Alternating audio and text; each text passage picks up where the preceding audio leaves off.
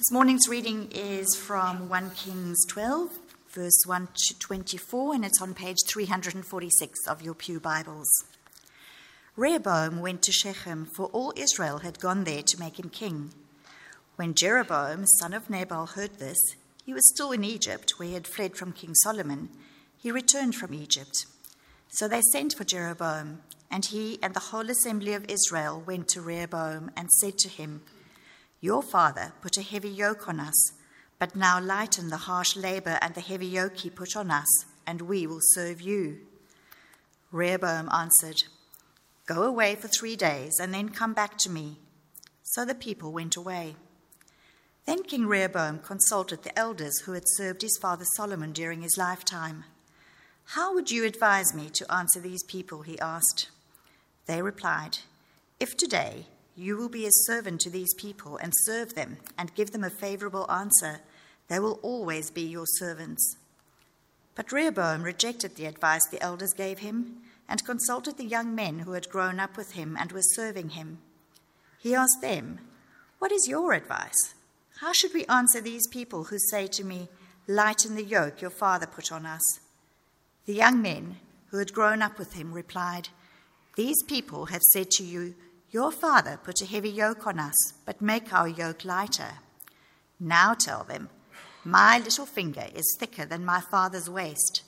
My father laid on you a heavy yoke. I will make it even heavier. My father scourged you with whips. I will scourge you with scorpions. Three days later, Jeroboam and all the people returned to Rehoboam, as the king had said, Come back to me in three days. The king answered the people harshly. Rejecting the advice given him by the elders, he followed the advice of the young men and said, My father made your yoke heavy. I will make it even heavier. My father scourged you with whips. I will scourge you with scorpions. So the king did not listen to the people, for this turn of events was from the Lord, to fulfill the word the Lord had spoken to Jeroboam, son of Nebat, through Ahijah the Shilonite. When all Israel saw that the king refused to listen to them, they answered the king, What share do we have in David? What part in Jesse's son? To your tents, Israel. Look after your own house, David. So the Israelites went home. But as for the Israelites who were living in the towns of Judah, Rehoboam still ruled over them.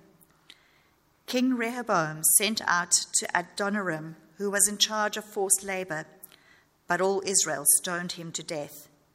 King Rehoboam, however, managed to get into his chariot and escape to Jerusalem. So Israel has been in rebellion against the house of David to this day. When all the Israelites heard that Jeroboam had returned, they sent and called him to the assembly and made him king over all Israel. Only the tribe of Judah remained loyal to the house of David.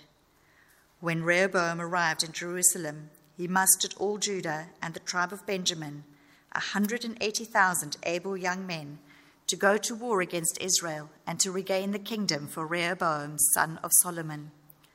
But this word of God came to Shemaiah, the man of God Say to Rehoboam, son of Solomon, king of Judah, to all Judah and Benjamin, and to the rest of the people, This is what the Lord says Do not go up to fight against your brothers, the Israelites.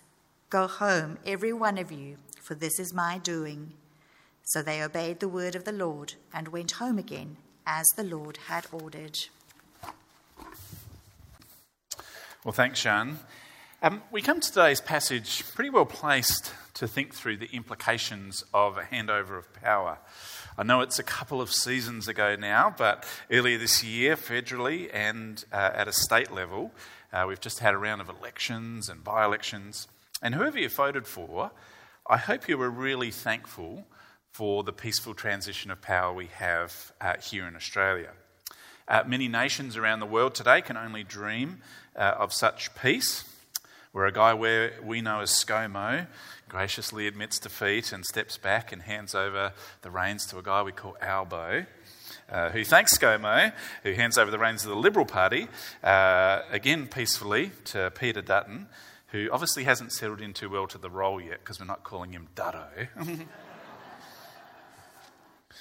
But we used to take uh, such peaceful transitions of power for granted in the West.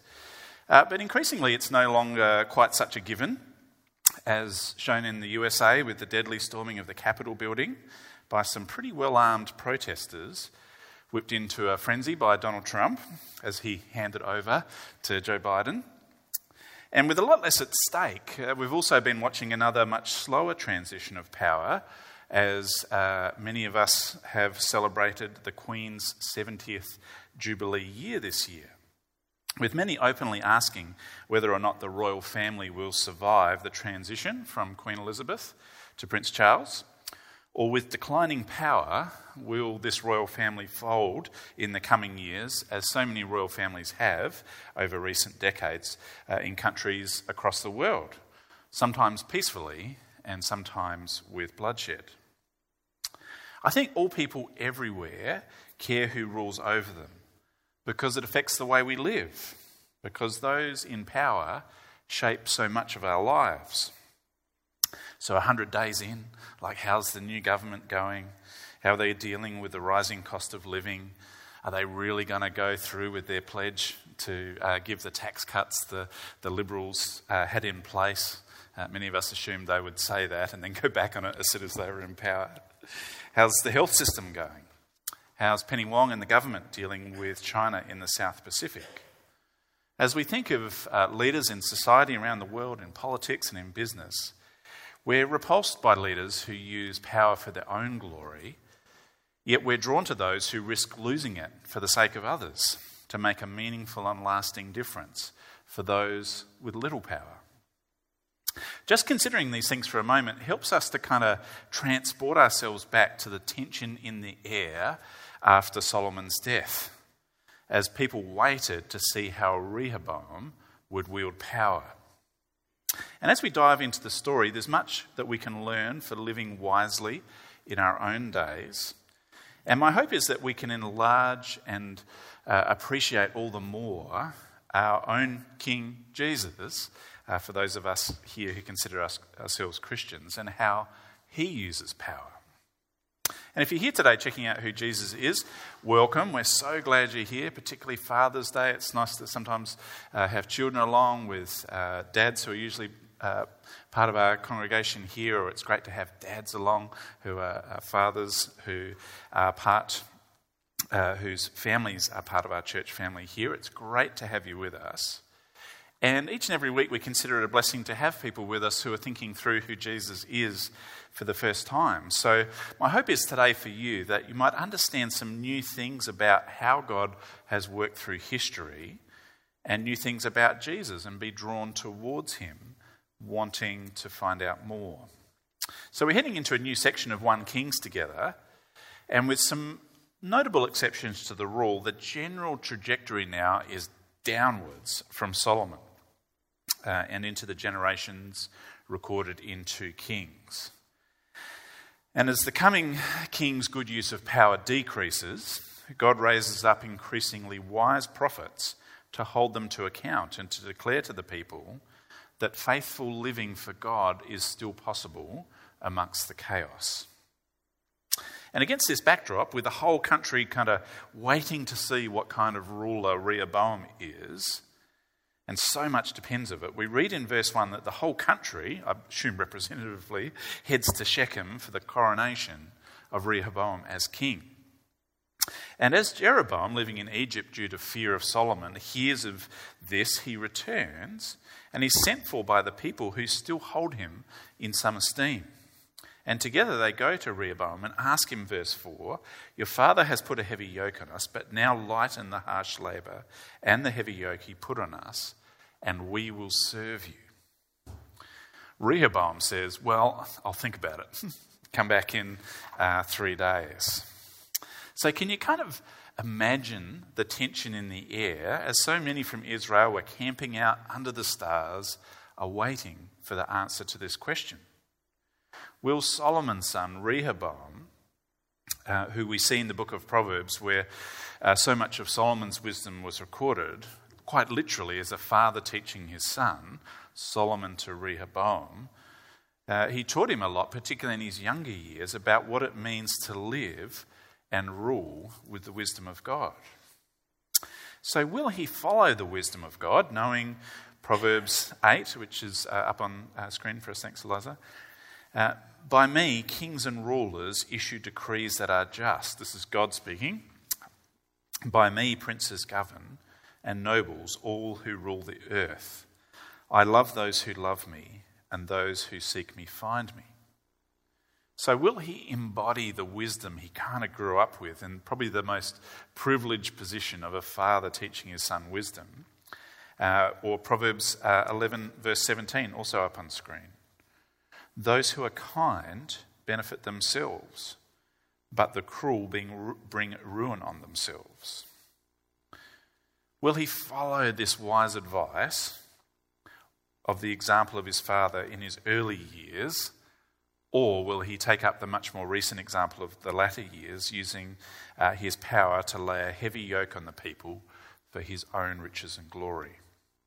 Rehoboam consults the elders who had served under Solomon and asks them what they'll do. And in verse uh, 7 of today's uh, reading, if you look at it in your Bibles, they replied, If today you will be a servant uh, to these people and serve them, and give them a favourable answer. These are the elders speaking to Rehoboam, so I should have said.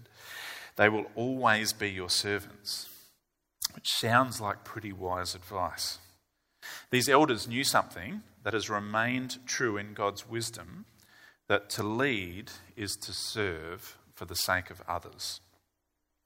Whereas the younger men who had rolled with Rehoboam for many years effectively said, Let's turn up the heat on how much we expect from the people and strike fear into their hearts.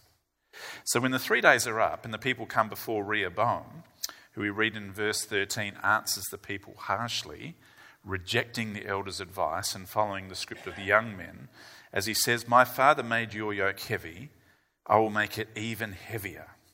My father scourged you with whips, I will scourge you with scorpions. There's kind of the soundbite to define Rehoboam's rule. You can imagine it lighting up social media uh, across the country. And as the country ponders whether it will sit under Rehoboam's rule, you can imagine the sort of the pushback from the people, the, the red corflute signs on every second tree with an unflattering black and white painting of Rehoboam with a double chin, holding a whip in one hand and a scorpion in the other with the Liberal Party tagline Life won't be ho hum under Rehoboam. Thanks, Ross. it's a hard one to rhyme, let's face it. I had to think about that for a long time. oh, dear. But I, I, think that kind of captures the vibe uh, of the country. Uh, the people declare their dissatisfaction with the hereditary line of David and their desire to depart from it, saying to the king, verse 16, What share do we have with you? Like, what share do we have here in David? What part in Jesse's son? This is this royal line they're referring to. To your tents, Israel. Look to your own house, David. It's basically saying, We're off, you look after yourselves. And they head home. And for those in Judah and Benjamin alongside it, where the king ruled, that's King uh, Rehoboam, uh, they sort of lived under his rule. But as he looks kind of north to the 10 tribes that had just, you know, kind of given him the finger and told him to go stuff himself, he rolls out uh, his strong man, uh, Ad, oh, try and say this right, Adonirath. I did practice this. Adonirath. Uh, Adonirath. I, I call it COVID brain. the guy starting with A in verse 18. he rolls out his strong man to subdue the ten northern tribes. His hard man is killed, and the king only escapes back to Jerusalem with some pretty epic chariot driving. And then the ten northern tribes, now referred to as Israel, remain in rebellion to Rehoboam, uh, now ruling in the south, known as Judah. So the kingdom is divided. So uh, Israel in the north makes Jeroboam king, and Rehoboam returns to the south and starts gathering an army of 180,000 to go to war. In the context of kind of population at the time, that's a huge army. But then the most unexpected thing happens. A prophet, a man of God, Shemaiah, arises, and God says to him, verse 23 Say to Rehoboam, son of Solomon, the king of Judah, say to all Judah and Benjamin, and to the rest of the people, This is what the Lord says Do not go up to fight against your brothers, the Israelites. Go home, every one of you, for this is my doing. And to all our surprise, Rehoboam and all the people listen, and everyone goes home. Further bloodshed is averted.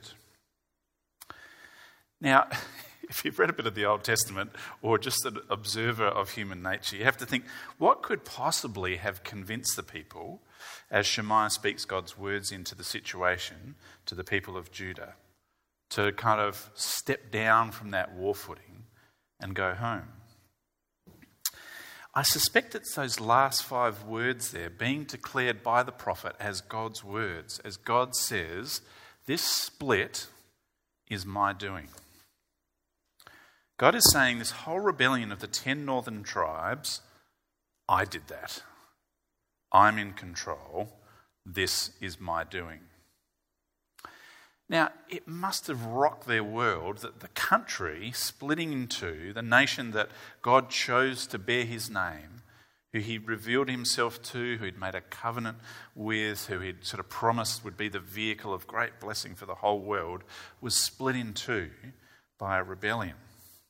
And for us to hear, it shouldn't be as much of a surprise to us who's been reading along, that the sovereign God did it. We. Uh, heard in verse uh, 15 uh, words to this effect a little earlier. So the king did not listen to the, this is earlier on, did not listen to the people, for this turn of events was from the Lord to fulfill the word the Lord had spoken to Jeroboam, son of Nebat, through Ahijah the Shilonite. Ahijah, our robe tearing prophet from last week that I included in the intro. All of this taking place because God is tearing away 10 tribes from Solomon's line of hereditary rule. What appears to be utter chaos in the kingdom of God, bitterly tearing the nation in two, is God's work. God remains totally in control. There's much there for us to ponder but before we do, let's have a brief look at the reign of Jeroboam. We didn't read this, so have your Bibles uh, open there. Now, remember, God spoke to him uh, back in chapter 11. I'll pop this one uh, up on screen just to remind you. Uh, as Ahijah came to Jeroboam, he said, If you do whatever I command you, I'm speaking on God's behalf, and walk in obedience to me, and do what is right in my eyes by obeying my decrees and commands, as David my servant did, I will be with you. I, bear in mind, God's saying this to a, not the hereditary line, uh, one of the servants of the kingdom. God is saying, I will be with you. I will build you a dynasty as enduring as the one I built for David, and I will give Israel to you. So, hopefully, it's becoming pretty clear in your reading of 1 Kings and in today's passage that the role of the king is to walk in obedience to God, doing right in his eyes. So the question is, what does Jeroboam do? We'll have a look from verse 25 on. After uh, fortifying a few things and working out where he'll live, verse 26, Jeroboam thought to himself, The kingdom will now likely revert to the house of David, verse 26. If these people go up to offer sacrifices at the temple of the Lord in Jerusalem, they will again give their allegiance to the Lord Rehoboam, king of Judah. They will kill me and return to King Jeroboam. That's, we hear the inner workings of Jeroboam. And to our horror, we read that he makes two golden calves and says to the ten northern tribes, Here are your gods, Israel, who brought you up out of Egypt. What is disguised as a sympathetic concern for people having to walk uh, too far to worship God, we read as simply a political maneuver. Jeroboam, like many after him, will profess faithfulness to God simply because he finds God useful to his own ends. Things decline further as Jeroboam simply makes up a religious system. He re establishes shrines to other gods in the high places around the country He pretty much goes willy nilly appointing anyone to be a priest, writing up a new religious calendar of festivals to make the people feel like they're not missing out on what's going on in Judah. And so they offer sacrifices to golden calves. As you read how this chapter closes, it's about the months Jeroboam chooses, the altars he makes, his festivals run by the guys he's put in place. He completely rejects God's revealed will about the place, time, and people required to sacrifice and worship him. Politics triumphs. God's will is completely ignored. Now, if you've been with us through the series, you've probably got the vibe that the kings in our stories have many shortcomings. And uh, they point us to the need for a greater king, which, sitting in our position, we know God brought that greater king in Jesus. But there's so many facets we can explore about why that is the case. So many angles which we can use this as a launching pad to appreciate new things about Jesus.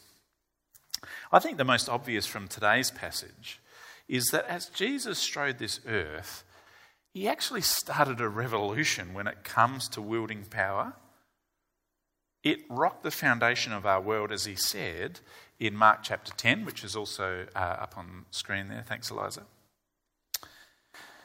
Mark chapter 10, he says, You know that those who are regarded as rulers of the Gentiles lord it over them, and their high officials exercise authority over them. Not so with you. Instead, whoever wants to become great amongst you must be your servant, and whoever wants to be first must be slave of all. For even the Son of Man did not come to be served, but to serve and to give his life as a ransom for many. Now, I suspect today this might not seem as radical as it first did, such as Jesus' influence been over many years, particularly in the West, since he first said this. Yet, I'd put it to you that as Jesus' influence in public life recedes, and as we see around the world the powerful once again using their resources increasingly to benefit the powerful rather than the weak, whether it's a strongman dictator in Russia the schoolyard bully, American or Australian political parties, or corporate giants. Jesus, once again, in his words and approach to life, I think will become more radical. And are we, as his church, willing to be risk whatever power we have, not for our own sake or self protection, but to risk it all for the sake of others? to proclaim to our world that there really is only one hope that lies in a day yet to come, where all glory, honour, and power are in the hands of Jesus as the one who serves. What a humble act that Jesus, with all the power of the Creator God to raise the dead, who could have called on an army of angels in his time of need, allowed himself to be nailed to a cross to serve us, dying for our sins so that we could be purchased for God. What a servant. What a wonderful Saviour who redefines what greatness is in his kingdom. As those who use their power, large or small, to serve others. As we think of what lessons we have to learn from our three kings, Jesus shows us what Rehoboam missed servant, leadership. The elders laid it out there before him, conveying God's wisdom. As the elders told him, If today you will be a servant of these people and serve them and give them a favourable answer, they will always be your servants. There's much more to ponder from our story of Rehoboam. There's a tension in this story that kind of remains across the whole Bible. How is it that Rehoboam freely makes dumb decisions and is held responsible for them, Yet at the same time, God's revealed will is done. That God uses such decisions to tear ten tribes from him as planned. As the Apostle Peter preaches many years later at Pentecost, such a tension is in play that the Jews and Romans are held very clearly responsible for Jesus' unjust trial and execution. Yet at the same time, God is executing the defined plan, the one that's always existed in the foreknowledge of God. The absolute sovereignty of God's power amidst chaos should be a great comfort for the believer as we consider our own lives and the time in which we live. We can trust in God's promises to build His church and to work all things, even the deepest trials, for the good of those who love our God, who sent His Son to serve us. As I pondered Jeroboam this week, he seems emblematic of leaders across time who will seek to claim allegiance to God not because they love Him, but because they deem Him useful for their own ends. Some in politics today, even in a country like Australia, still deem it useful to seek to win the so called conservative vote, as much as I don't really love that term, by appealing to God Yet we want to be discerning is this person doing so because they love God, or is it simply that they find him useful in trying to gain more power? Consider too the church leader's heart. Are they driven by serving our King Jesus who came to serve, or are they desiring power? It's a huge issue in the church today. And as a church network, we have a great gospel ambition to see many come to know the life and eternity changing good news about Jesus, who laid down his life to purchase people for God. But almost imperceptibly, it's easy for that to morph into a quest for building our own kingdom, our own regard as a network or the leaders within it, and our own influence. We must, must, must be a people who are attentive to the heart, who cultivate a heart that loves Jesus, that follow him in serving others, and we should expect to see in one another and in our leaders humble servants shepherding the flock, not powerful leaders. In an age where false teaching is just a podcast away, watch your own hearts too looking out for the Jeroboams who offer us an easy religion, who ask little of you other than your devotion, so that they can have the podcast, the books, the esteem, the life or luxury and ease, while selling you a religion that costs you little, fooling you into thinking that the self centered life is okay. And that by following them, that you really are on about the things of God. And from our third King Jesus, what can we take from it today? What can we appreciate, about him for the first time or be refreshed in? For me, as I've reflected on the heavy yoke Rehoboam placed on his people, causing this whole mess, it brought Jesus' words to mind Come to me, all you who are weary and burdened, and I will give you rest. Take my yoke upon you and learn from me, for I am gentle and humble in heart, and you will find rest for your souls. For my yoke is easy and my burden is light. Jesus, as he uses his limitless power to serve us, lifts us from the burden of sin and from the weariness of living in the shadow of death. Now, don't get me wrong, he doesn't offer us a life of ease, but being His is easy. He's paid the price for us and He's given us a place in His family forever. If you're considering Jesus for the first time, He calls you to come to Him. He's gentle, He's humble in heart, and He can offer rest for your souls. Jesus is a great King to live for. And I think for us all to consider, as we live in a time where Christianity is kind of increasingly becoming on the nose in public life, how are we going to respond to that? To me, I find it quite concerning that some Christians are rallying other Christians to kind of fight for power, to fight for our rights, to share the gospel. I suspect, all in the name of kind of getting a hearing for the good news of Jesus, I suspect we would get a much larger hearing for the good news of Jesus if, even under fire, we're the people that use the resources and the power given for us to serve people, to be the kind of leaders in the workplace who serve their teams. if you're working on a team, working under a boss, to be the people who are servant hearted. As you look around your neighbours and friends, you'd be the people looking out for who's struggling at the moment, dropping meals across, loving people, serving them. Instead of Christians fighting for power, I would want to encourage you to follow our humble servant, Jesus, and use whatever power we have to serve him. I think that's the way forward in finding a genuine gospel hearing in our world today of this life and eternity changing good news of Jesus.